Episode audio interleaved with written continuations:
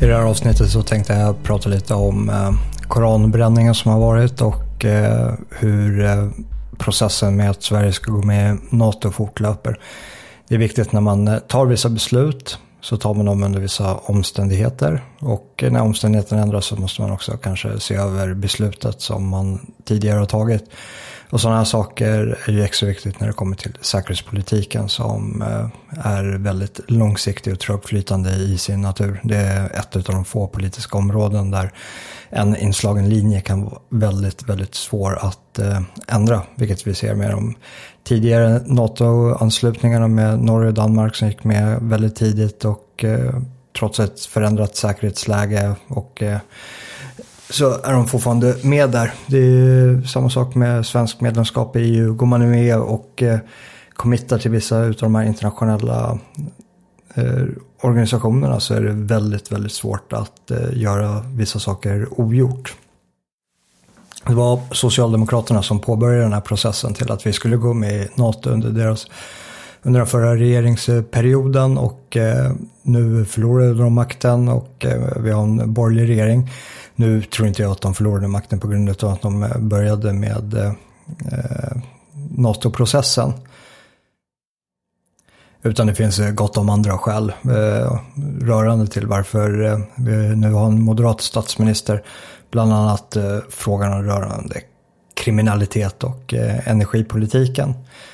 Och eh, det är ju två ämnen som eh, vår nya regering inte har eh, riktigt kunnat hantera efter Socialdemokraterna. Men däremot en fråga som har varit väldigt prioriterad för vår regering är den här fortsatta NATO-medlemskapen. Så det är en process som redan har börjat, vi har slagit in på den linjen och uppenbarligen så spelar det ingen roll för vi hade röstat på en vänsterregering eller högerregering utan ambitionen är att vi ska gå med i NATO. Och det här är ingenting som kommer nerifrån upp att det var en stor valfråga under valet utan eller ens när Socialdemokraterna tog det beslutet att vi skulle gå med. Eller att Moderaterna nu driver det här. Det är ingenting som kommer från den folkliga opinionen och folkstormar till att eh, människor efterfrågar det här. Utan det här är uppifrån och ner. Det är ett eh, elitprojekt som eh, ämnar till att binda upp Sverige mer till de här globalisterna och internationella organisationerna. Och eh, för varje sån här sånt här dokument som signeras eller organisation som gås med så tunnas det lilla som är kvar av vår nationella suveränitet ut. Vår egen förmåga att eh, besluta över hur Sverige ska agera och hantera vissa krissituationer. Eh, med bland annat, blickar vi tillbaka till pandemin. Nu är det ju så att eh, flera länder börjar skriva upp sig på att förhålla sig till WHO på ett annat sätt än vad man har gjort tidigare. Och eh, vi gör avkall på saker och ting som berör oss på ett väldigt fundamentalt plan. Speciellt när det kommer till säkerhetspolitiken för då är det fundamentalt på ett existentiellt plan. Eh, rör sig pandemi och WHO så är det ju fortfarande fundamentalt på eh, kanske mer ett välmåendesplan för att eh, undvika lockdowns. Eh, på ett andligt plan snarare än ett eh, existentiellt plan. Även fast det andliga planet säkerligen kan eh, betraktas som existentiellt i många avseenden också. Och det har i alla fall föranlett att sossarna är störst nu enligt den senaste SIFO-undersökningen än vad de har varit på tio år. På grund av eh, eh, vår eh, nya regerings oförmåga att eh, hantera de saker som de faktiskt eh, var valda att eh, hantera. Så hade det varit val idag så hade vi haft en eh, socialdemokratisk regering. Och anledningen att vi skulle gå med i NATO var med hänvisning till det ändrade säkerhetsläget med eh, kriget i Ukraina. Att vi fruktar Ryssland och att eh, vi, eh, med vi så menar jag utifrån etablissemangsnarrativet, så jag pratar inte vi utifrån eh, egen åsikt där. Men eh, att vi fruktar eh, Ryssland och att konflikten kan eskalera och att Sverige kan bli då måltavla för Ryssland och vi står då säkrare med andra än vad vi står själva. Problemet bara med, med det narrativet är att eh, i ett sånt händelseförlopp så är redan NATO indraget i kriget.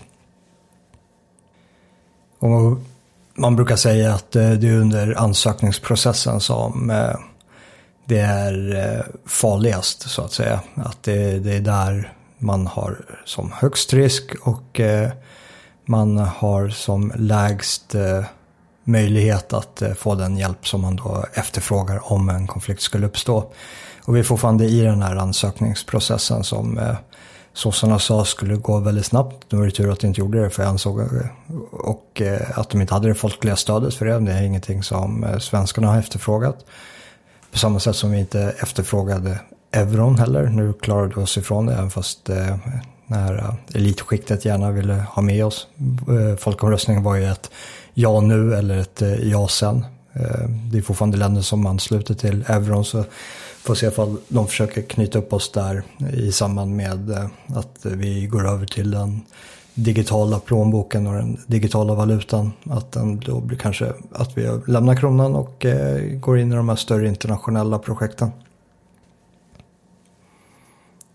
Men eh, i alla fall för att gå tillbaka till NATO. Om man då kollar på de argumentation som har varit bärande över tid och vilket har varit anledningen till varför vi inte heller har gått med i NATO. Så kollar man då på de som har velat ansluta till NATO så har det ju varit för, ja men dels de facto för att bli en starkare del inom eh, eh den här globaliseringsprocessen, att man gör det av internationell solidaritet, att man positionerar sig bland eh, vänner. Och, men eh, det som har varit det bärande argumentet här till det svenska folket har ju varit att om vi hamnar i en militär konflikt så kommer vi få tillgång till till NATOs försvarssamarbete och dess militära kapacitet och vi kan hävda oss i den konflikten på ett helt annat sätt än vad vi kan göra ensamma, att vi tillsammans är starka. Och eh, på motsidan så har det varit en argumentation över att eh, att går vi med i NATO så kommer det öka risken för att Sverige dras in i konflikter som vi eh, hade kunnat stå utanför. Vi kommer dras in i konflikter som är utanför landets gränser. Och att det, att, eh, och att det inte kommer gynna den svenska säkerheten för man ser till förhållanden mellan krig och fred. Och nu ligger det också mer på bordet över hur man ska betrakta NATO och hur det kommer innebära för, på vilka sätt det kommer innebära för Sverige i händelse av att vi går med och att det blir ett eh, storkrig med, med Ryssland. För nu börjar man förbereda sig från vissa av de sakerna. Och framförallt så behöver man förbereda sig på det utifrån eh, praktiken, alltså från Försvarsmakten och vår förmåga där över hur vi kommer att arbeta och hur hotbilden förändras fall vi går med i NATO.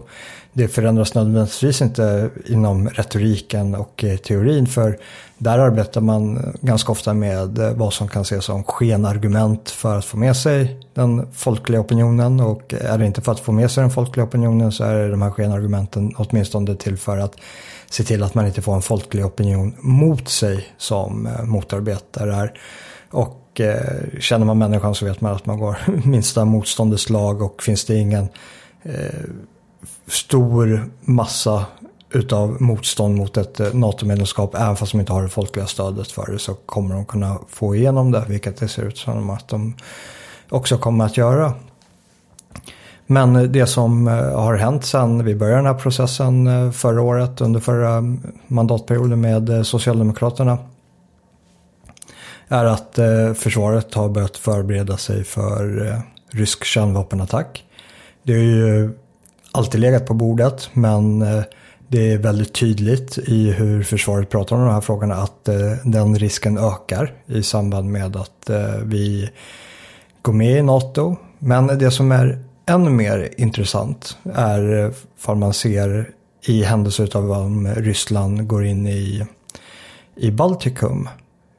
Om man då kollar på den tidigare argumentationen på ja och nej-sidan till ett eh, NATO-medlemskap och då är det ju Sverige som ska vara first responders som ska in och eh, undersätta Baltikum innan något annat land gör det på grund av vårt eh, geografiska läge.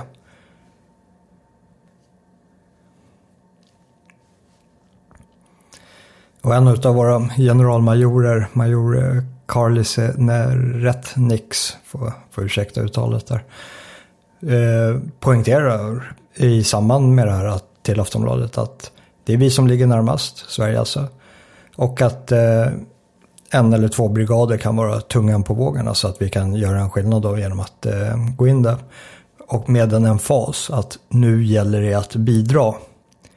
Och det är det som är syftet för eh, dels över hur vi lägger om vår försvarsmakt och varför vi går med NATO på ett politiskt plan. Det handlar inte om vår säkerhet som för svenskar och för Sverige utan det handlar om vad vi kan bidra till det internationella samfundet och den här globaliseringsprocessen. Men det som blir intressant är ju att eh, det är ju uppenbart att eh, argumentationen, den tidigare argumentationen från eh, nej-sidan till varför vi inte ska gå med i NATO är ju den som besannas. För i det här händelseförloppet så är det ju inte NATOs resurser som kommer oss till hjälp utan det är våra resurser som kommer andra länder till hjälp. Och här är det viktigt att veta att bara för att vi inte är med i NATO så betyder inte det att vi hade kunnat göra exakt samma sak eh, ändå om vi skulle vilja. Det handlar om vår egen, eh, vårt egna man manöverutrymme över att vi måste kunna ta i varje enskilt eh, händelse vad där som ligger oss till gagn. Och i samband med, eh, leker man med det här scenariot som Försvarsvakten leker med att om Ryssland går in i Baltikum så kan vi såklart eh, undsätta dem med eh, den hjälp eh, som vi anser att de behöver hjälp med. Eh, humanitär hjälp, med, hjälp med båtar för att få eh, hjälpa flyktingar till Sverige till exempel. Men i händelse av NATO så är det ju uppenbart att ja, men Sverige kommer vara first responders, troligtvis med eh, kan de andra nordiska länderna. Och eh, det vet ju då Ryssland också såklart om. Så om Ryssland då skulle vilja gå in i, NATO, i Baltikum, ja men då kommer ju de i samband med de anfallsplanerna också se till att sluta en eh, svenska förmågan till att eh, undsätta, vilket innebär att de eh, troligtvis eh, attackerar Gotland i samma veva som de rullar in i, i Baltikum, vilket fortfarande är ett tänkbart scenario för vi inte är med i NATO just på grund av att det är en bra infart till, till Baltikum. Men den stora skillnaden här är att i eh, det ena scenariot till varför vi ska gå med i NATO och eh, Ryssland går in i Baltikum, ja men då är det vi som kommer gå in som first responders. Och vi är uppbundna till den försvarssamarbetet som existerar där och då måste vi göra avvägningar och eh, avkall på vad som faktiskt är bäst för Sverige och svenskarna. Men saken är den, är vi inte med i NATO och det här scenariot utspelar sig, ja men då är Ryssland redan i krig med NATO och var på vårt behov för vår egen säkerhet eh, behöver vi inte heller vara med i NATO. Det, det, det, finns bara ett eh, argument kvar som har sin bärighet och till varför Sverige ska gå med i NATO och det är just den här positioneringen över att vi vill inte hamna i den situation som vi var i andra världskriget där vi kommer till en stor konflikt och vi man, lyckas manövrera oss utan att eh, dras in i kriget. Det är inte där vi vill eh, vara utan vi vill som den goda moraliska human, humanitära stormakten eh, var på rätt sida om historien så att säga. Återigen, det är hur, eh, jag säger vi och jag menar verkligen eh, utifrån etablissemangsnarrativet, det är ingenting som, som jag håller med om. Men, men det är så det ser ut när man, eh, när man läser av det, att det är vad det handlar om. Det handlar inte om eh svensk säkerhetspolitik i klassisk mening, där man tar utgångspunkten vad är bra för svensk säkerhet.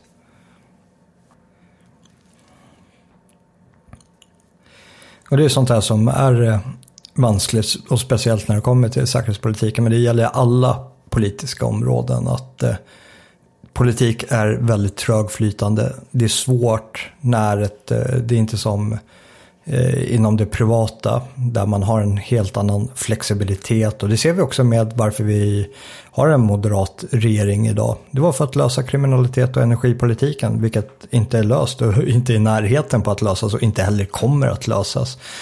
Men för att de är fast i eh, vad som kan kallas för ett eh, engagement of commitment. Att man är mer arbetsam rörande att man är committad till eh, en fråga. invandringspolitiken. Man är fast i ett visst synsätt över hur saker och ting ska lösas och man kan inte ta ett steg tillbaka och se vad det är som är problemet och vilka lösningar finns det för, för att eh, hantera det. Och på samma sätt så är det med, eh, med den här eh, NATO-frågan. Jag tror att eh, båda de här projekten är elitprojekt som kommer uppifrån och ner. Vi har aldrig som svenskar efterfrågat den här massiva invandringen som vi har haft i Sverige. Att Sverige ska bli den mångkultur som vi är idag och den demografiska skiftningen som sker i sina områden. Och eh, de gånger som svenskar har kommit till tal så har det varit väldigt eh, tydligt i de eh, omröstningarna och opinionsundersökningar att det här inte är någonting som svenskarna önskar och ändå så är det en politik som eh, genomdrivs eh, och samma sak är det här med, med NATO. Och för att förstå de här processerna över att eh, det spelar ingen roll vilket parti vi hade röstat på i valet. Vi ska gå med i NATO oavsett den folkliga opinionen. Så kan jag rekommendera den här dokumentärfilmen vi producerade här om året. Ja, det är inte ens ett år sedan vi hade premiär på den. Åtta månader sedan, jag tror det var april förra året. Makthavarna du aldrig valde. Eh, bakomliggande maktstrukturer och som skapar incitament för eh, våra politiker som vi väljer var fjärde år. Och det är här som är problemet, att de här herrarna som skapar de här incitamenten för våra politiker och eh, påverkar dem i vissa former av policybeslut för att dra dem till den, den nya internationella ordningen, globaliseringen, är att de inte väljs var fjärde år utan de sitter fast på, på sina positioner inom eh, toppen av den globala storfinansen. Så eh, föreställ er själva att eh, ni, ni sitter på en livslång position och ni behöver hantera människor som roterar in var fjärde år och du sitter på eh, enorma ekonomiska resurser. Du bara inte sitter på enorma ekonomiska resurser utan du sitter på de ekonomiska resurserna i och med att Eh, du också i kontroll av penningflödet i, i ett visst avseende. Och det jag tänkte på var också som, som eh, liksom är besläktat till den här frågan är att sossarna över att det spelar ingen roll vilket, vilket parti vi, vi röstar på när det kommer till vissa frågor. Är att eh, sossarna ändrade grundlagen förra mandatperioden. Eh, eller påbörjade processen av att ändra grundlagen förra mandatperioden. Och eh, den nya regeringen, det var en vänsterregering och nu har vi en högerregering, eh, genomförde den ändringen. Det krävs eh, två riksdagsbeslut med ett eh, riksdagsval emellan. Och det är att eh, en lag som berör eh, utlandsspioneri och eh, likt eh, alla förändringar så kan man lägga fram eh, en eh, skenargumentation till eh, varför man har det här och eh, men allting handlar om eh, den faktiska appliceringen, eh, praktiken och eh, vem som sitter på tolkningsföreträdet eh, på hur eh, lagar ska eh, beivras. Och lagen innebär, eh, som nu står i vår grundlag, att eh, journalister inte får eh, rapportera eh, hemligheter som kan skada vår säkerhet, eh, rikets säkerhet. Dels är det ett enormt tolkningsutrymme över vad som är, utgör rikets eh, säkerhet. Eh, det är ju många, många aspekter när man pratar om att vara säker. Svenskarna idag är mindre säkra eh, än vad vi var på 80-talet när jag växte upp. Och det har ingenting med Ryssland att göra utan det har med vår katastrofala invandringspolitik och kriminalpolitik att göra. Att eh, vi, inte kan, eh, vi som svenskar inte kan gå ut i vissa områden på, under vissa tider. Och eh, vissa områden oavsett tid. Och jag läser från en artikel från Tidningsutgivarna. Att eh, lagförslaget gäller den som för att gå en främmande makt eller motsvarande tillhanda obehörigen befordrar, lämnar eller röjer en hemlig uppgift som förekommer inom ramen för Sveriges samarbete med en annan stat eller mellanfolklig organisation eller i en organisation där vi är medlem. Och gärningen är straffbar om uppenbarandet av uppgiften är ägnat att medföra allvarlig men för Sveriges förhållande till en annan stat eller mellanfolklig organisation. Även om avsikten inte är att tillhandahålla en främmande makt information ska ett röjande av hemliga uppgifter vara straffbart. Och eh, det här drabbar ju då journalister och eh, visselblåsare, eh, journalister eh, över att de eh, Dels så, så, kan det vara eh, olagligt att bara sitta inne på viss information och sen så blir det eh, olagligt för visselblåsare, vilket redan det kan vara eh, ifall de sitter på eh, en sån position som är eh, sekretessbelagt. Skillnaden här blir då att eh, källskyddet försvinner också. Att eh, journalisten kan bli tvungen att eh, röja sin, sin källa i samband med att eh, de döms. Och eh, tidningsutgivarna lyfter då ett exempel på en konsekvens av eh, den här lagen kan innebära. Att eh, med den här grundlagsändringen av det här slaget så skulle till exempel Turkiets president Erdogan kunna diktera vad svenska medier kan publicera eller inte. I och med att den här lagen då handlar ju om att skydda de här internationella samarbetena som vi, ska, som vi ingår i och då i synnerhet det säkerhetspolitiska området. Så låt oss säga att Sverige fortfarande väntar på medlemskap i NATO men eh, vapenembargot mot Turkiet är upphävt och en svensk journalist får tips om det och publicerar uppgifter om att svenska vapen används vid övergrepp på kurder i Syrien. Och vid avslöjandet blir president Erdogan så pass upprörd att han väljer att stänga dörren för ett svenskt NATO-medlemskap. Kort därpå åtalas både den svenska journalisten och dennes eh, ansvariga utgivare för att de anses ha ägnat sig åt utlandsspioneri. Och dessutom avkrävs det på eh, Dessutom avkrävs de på sina källor. Det är alltså resultatet av den här grundlags eh, ändringen som har gått igenom och det är likt alla grundlagsändringar de senaste 20-30 åren har i princip gått igenom utan någon större folklig debatt eh, med vissa få undantag.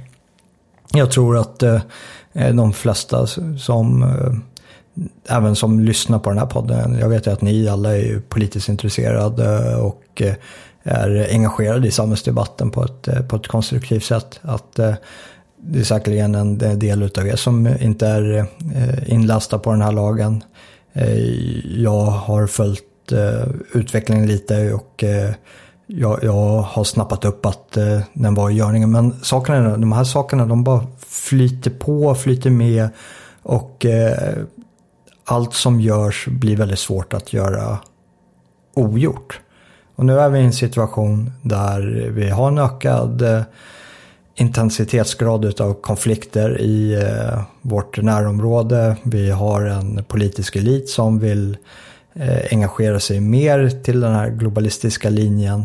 Varpå när eh, intensitetsgraden av en konflikt ökar, ja, då får man också mer förtryck eh, som smyger in. Varav det här är bara en liten, eh, ett litet steg längs vägen. Riktar man upp blicken och ser vart det här kan eh, leda så handlar det här om att ja, men, vi ska inte ha människor här, att vår elit vill vara i kontroll över att eh, se till att människor inte skadar. Och det handlar inte om rikets säkerhet utan det handlar om narrativet, om eh, som den här fortsatta globaliseringsprocessen. Det är det man inte får, får skada. Och en förlängning på det här är ju att det inte bara handlar om eh, information, hemlig information som eh, uppendagas som man har kommit över och eh, väljer då att eh, publicera på ett eller annat sätt eller lämna till främmande makt. Vilket eh, den här lagen inte behövdes för, för det var redan olagligt sen innan. Men det är att var och en som agerar mot rikets säkerhet gör sig skyldig till brott. Och då hamnar vi där igen ja, men, i tolkningsföreträdet över vem är det som sitter och bestämmer vad som ligger i rikets säkerhet eller inte. Nu har vi en maktelit som menar på att om det ligger i rikets säkerhet att eh, gå med i NATO, eh, vilket jag anser är ett eh, skenargument bara. Och eh, desto mer den här konflikten eh, intensifieras så kommer också så här lagförändringar att utökas. Och det kan gå väldigt snabbt, eh, desto snabbt, eh, desto mer någonting hettas upp. Och då har vi eh, Rasmus Paludan här som eh, har åstadkommit exakt vad eh, den här artikeln lyfte upp som exempel. Inte genom metodik men i utfall. Och det är ju utfallet som är intressant för man pratar om säkerhetspolitik. Men det spelar väldigt lite roll om hur man hamnar där. I exemplet så riskeras Sveriges säkerhet genom att Erdogan lägger in eh, sitt eh, veto i NATO-processen och säger att vi vill inte ha med Sverige i eh, NATO-samarbetet på grund av det här journalistiska arbetet. Men nu handlar det inte om det journalistiska arbetet utan nu handlar det om att Rasmus Paludan har bränt Koranen i Sverige och det svenska regelverket tillåter det. Det är testat mot eh, hets mot folkgrupp, det är inte hets mot folkgrupp, det är ett uttryck av eh, yttrandefriheten och eh, demonstrationsfriheten. Så Rasmus Paludan lagligen kan göra de här sakerna. Erdogan, turkarna blir upprörda. Nu är det inte bara, det är, det är fascinerande hur en man kan uppröra en eh, hel värld. Nu är det inte bara eh, Turkiet som är utan det har varit enorma protester runt om eh, den muslimska världen. Och där, där har vi nog eh, lite att, eh, att lära som svenskar. Jag tror att många av dem nu, deras upprördhet är ju många gånger infantil men ibland så är det kanske någon form av för pubertalt stadium som behövs för att hantera vissa saker och uttrycka ett eh, missnöje. Och eh, det är ju att vi svenskar inte blir upprörda över någonting. Nu eldade turkar upp eh, svenska flaggan på demonstrationer i, i Turkiet. Eh, jag själv, jag är inte upprörd över det. Det är saker och ting är var de, var, var de är. Men det, det är, någonstans så måste vi också har man någonting som är värt att skydda så måste man också uppröras och agera på den upprördheten när det hotas. Nu eh, har inte det bränts svenska flaggan i svenska förorten, förorterna och gettorna som vi har här runt om i, i Sverige eh, inom de här demografierna som eh, har blivit upprörda på Rasmus Paludan. Men svenskar har blivit angripna för att vi har varit lätta mål ända sedan de här klanstrukturerna har kommit tillbaka till, till Sverige. Att eh, du kan ge dig på svenska småtjejer och eh, småkillar, råna dem, våldta dem för de vet att det finns inga konsekvenser av det, vare sig juridiskt eh, eller att det finns storebröder, farsor, farbröder, kusiner som går in och försvarar de, de små svenska skolbarnen. Varpå vi har blivit ett eh, lätt, eh, lätt villebråd till skillnad från om de skulle ge sig på en annan invandrare för de vet inte riktigt fall de vet att det kommer med konsekvenser för de vet inte riktigt eh, vilken backning de har från sin egen klanstruktur. Fall det är så att de känner varandra ytligt bara. Men det är i alla fall inte allt för långsökt att eh, se i förlängningen att sådana här lagförändringar, att det även i slutändan kan innefatta vanliga medborgare, att oberoende av vad de gör, att de inte attackerar metodiken i form av eh, eh, att offentliggöra hemlighetsstämplat material. Utan man kollar enbart på utfallet att ja, dina handlingar har föranlett att globaliseringsprocessen rubbas genom att du har upprört Eh, turkar i Turkiet genom att eh, elda en bok och eh, så därför får du inte göra det. Och eh, det blir då olagligt. Och kollar man då, för, för er som anser att eh, det är osannolikt, eh, nu rör vi oss till ett, eh, till ett extremt exempel man, för att eh, intensitetsgraden av konflikten är så pass hög så att eh, eh, makthavarna kan göra exakt vad de vill eller vad de anser sig behöva göra. Och det tar man då ett, eh, en nation i krig, eh, Ukraina, så har eh, deras eh, ledande politiska skikt förbjudit all form av opposition. De har förbjudit politiska partier som har varit folkvalda inne i riksdagen. De har stängt ner medier som inte rapporterar enligt statslinjen.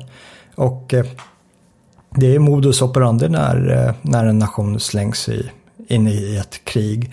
Så, och allting mellan det stadiet och det stadiet vi är i är en jättelång gråskala och sen var man positionerar sig på den så kommer man få också se olika åtgärder för att eh, säkerställa att eh, makten kan tillgodose sina intressen.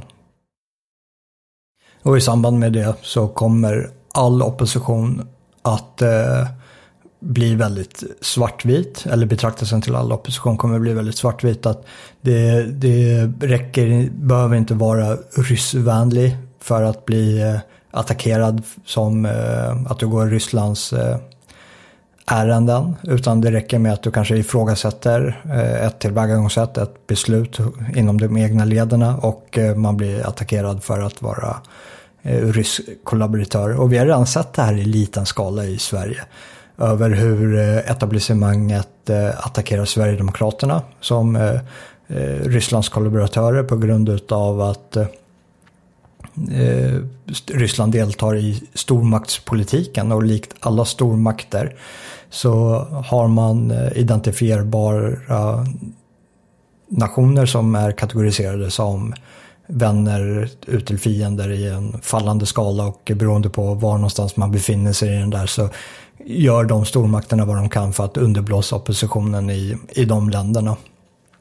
Så kollar man på Ryssland och deras eh, medier som är riktade mot eh, utlandet, eh, som inte är riktade till den egna ryska befolkningen, så som till exempel Russia Today, medier som rapporterar på engelska och inte ryska, så kan de ligga på en narrativlinje som är i enlighet med eh, den sverigedemokratiska rörelsen. Där de problematiserar invandringen och eh, eh allt som hör det till för att eh, det ligger i Rysslands intresse av att destabilisera Sverige vidare, för man ska använda det, det uttrycket, oavsett vad, bortom vad som är rätt och fel.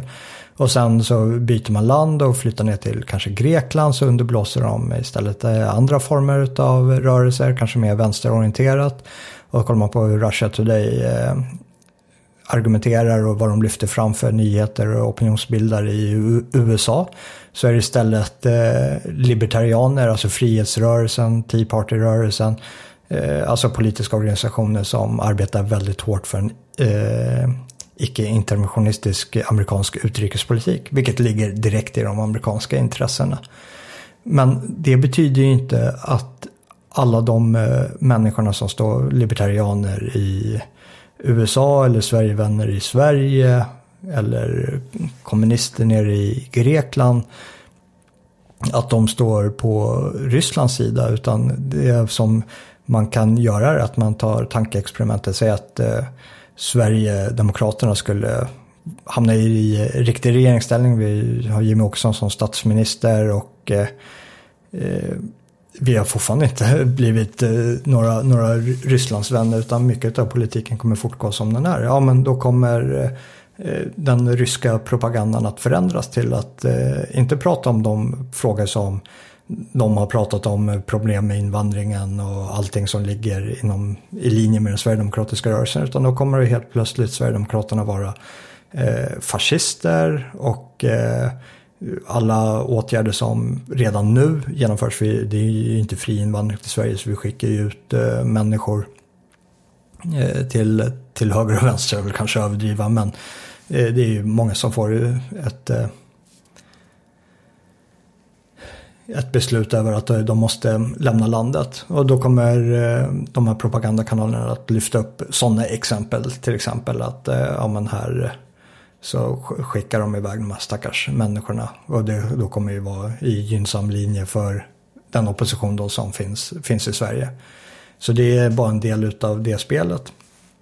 Och det är ju saker som vi har sett de senaste 20 åren som den Sverigedemokratiska, Sverigevänliga rörelsen har, har växt fram.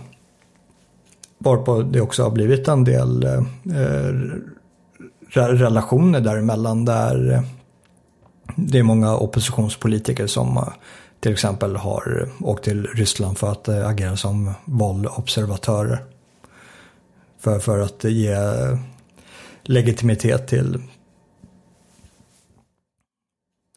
Eh, till det ryska valet och samtidigt så ligger det i Rysslands intresse av att det utökar splittringarna då i, i väst, i de enskilda länderna. Men det, allt det här ligger i sakens natur och eh, sådana saker kommer att eh, också att intensifieras mer. Att eh, det blir att eh, du kan inte säga emot den, eh, det egna beslutet för att ja, men då går du fiendens ärenden. Oavsett fall du faktiskt pratar utifrån egen sak. För det finns ju ingen inom den Sverigevänliga rörelsen som, som har lyft en problematik som har funnits i Sverige de senaste 40 åren sedan beslutet om eh, mångkulturens införande som har tagit det i beaktande över ja, men hur påverkar det här stormaktspolitiken. Nej, vi har agerat för att det här är helt eh, eh, katastrofalt över hur, vi, hur det påverkar människorna på lokal nivå. Det är inte så här vi vill leva. Det är därför vi agerar. Och sen att det finns eh, en stormaktspolitik på ett lager som arbetar med det. Det har ingenting alls med, med det att göra. Och vill man ha en stabil förändring över tid, ja men då måste man lyssna till eh, eh de eh, människor som eh, berörs. Att eh, det finns en, eh, en organisk eh, förändringstakt över att människor vill dra i den här riktningen och inte manipuleras in i en riktning. Och det är vad som eh, händer med eh, det här eventuella NATO-inträdet. Att eh, svenska folket håller på att manipuleras in i någonting som vi inte har efterfrågat och någonting som vi verkligen inte har behovet av. Och någonting som verkligen inte kommer att bidra till svensk säkerhetsförmåga. Det finns inte ett enda scenario där vi hamnar ensam i en konflikt med Ryssland utan att andra nationer redan är indragna. Det är helt otänkbart. Det existerar inte. Så svensk försvarsförmåga i ett sånt händelse baseras på vad, eh, att kunna möta det som eh, Ryssland kan eh, allokera mot, mot oss och vad deras avsikt är att göra det. Och det kan vi. Det behöver vi inte NATO till att göra. Och alla de saker som NATO vill att vi ska göra kan vi göra ändå oavsett vad vi är med i NATO eller inte. Men då är det vårt beslut och inte eh, ett eh, tidigare lagt beslut. Som till exempel är First eh, Responders till i händelse av att det blir krig i Baltikum. Och med det sagt, jag är givetvis inte en, en eh, NATO-anhängare. Anser att eh, NATO har spelat ut sin rätt. Jag ser NATO som en del i globaliseringsprocessen eh, på samma sätt som WHO är, som EU är, som FN är. Det är olika strängar på samma lyra. Är, vi skalar bort vår nationella suveränitet. Säg att vi skriver på de här avtalen med WHO att vi ska följa deras rekommendationer i händelse av nästa pandemi, vilket vore katastrofalt. Och eh, skriver in eh, eh, oss i NATO. Det blir som att eh, vi gör avkall på olika politiska sektioner uppåt i leden till eh, vad som i slutändan bara är ett formalia beslut till vad man kan betrakta som en världsregering. I alla fall utifrån ett eurocentristiskt perspektiv. Där sjukvård, såväl sjukvårdspolitiken som försvarspolitiken som eh, den ekonomiska politiken tas och handelspolitiken.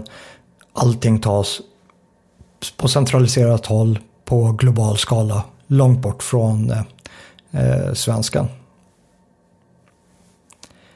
Och eh, mitt bland det här så träder en man eh, fram. Jag har inte mycket till övers till han annars. Här Rasmus Pallilan eldar upp en bok och eh, sätter käppar i hjulet. Jag tror aldrig någonsin, vill jag inte säga, men det var nog länge sedan som en man gjorde, åstadkom så mycket. Eh, hans eh, handlingar har ju eh, föranlett att eh, det ser ut som att det krävs väldigt mycket eh, för att eh, Turkiet ska ändra sin förhållning till, till Sverige. Och eh, vi får se hur Ulf Kristersson med eh, regering hanterar det här. Hur viktig den här frågan är, hur prioriterad den är i förhållande till eh, alla andra frågor. Än så länge så har de visat sig ganska handlingsförlamade till att eh, hantera de saker som de faktiskt eh, blev valda till att hantera. Men inga överraskningar där. Och eh, med det så lämnar jag det här avsnittet och så hörs vi till eh, nästa avsnitt.